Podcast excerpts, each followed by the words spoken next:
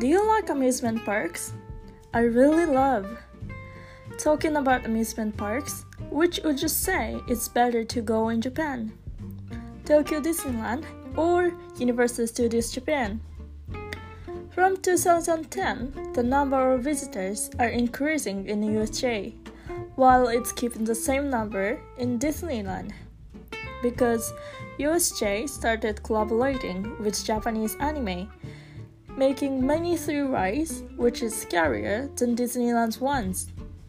It's really exciting, but children love Disneyland classic rides. And Disneyland is much cheaper to visit.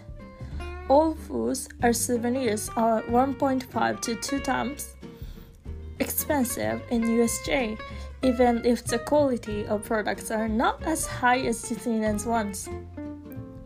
Many signs would seem to point to Disney, seeing as they've got one extra park over USJ, and have contrast seasonal and delicious foods, even their parades are keeping very high quality. But USJ is no weak contender either, with its regular rotation of cool anime and video game attractions, its Harry Potter world, and its upcoming Super Nintendo world.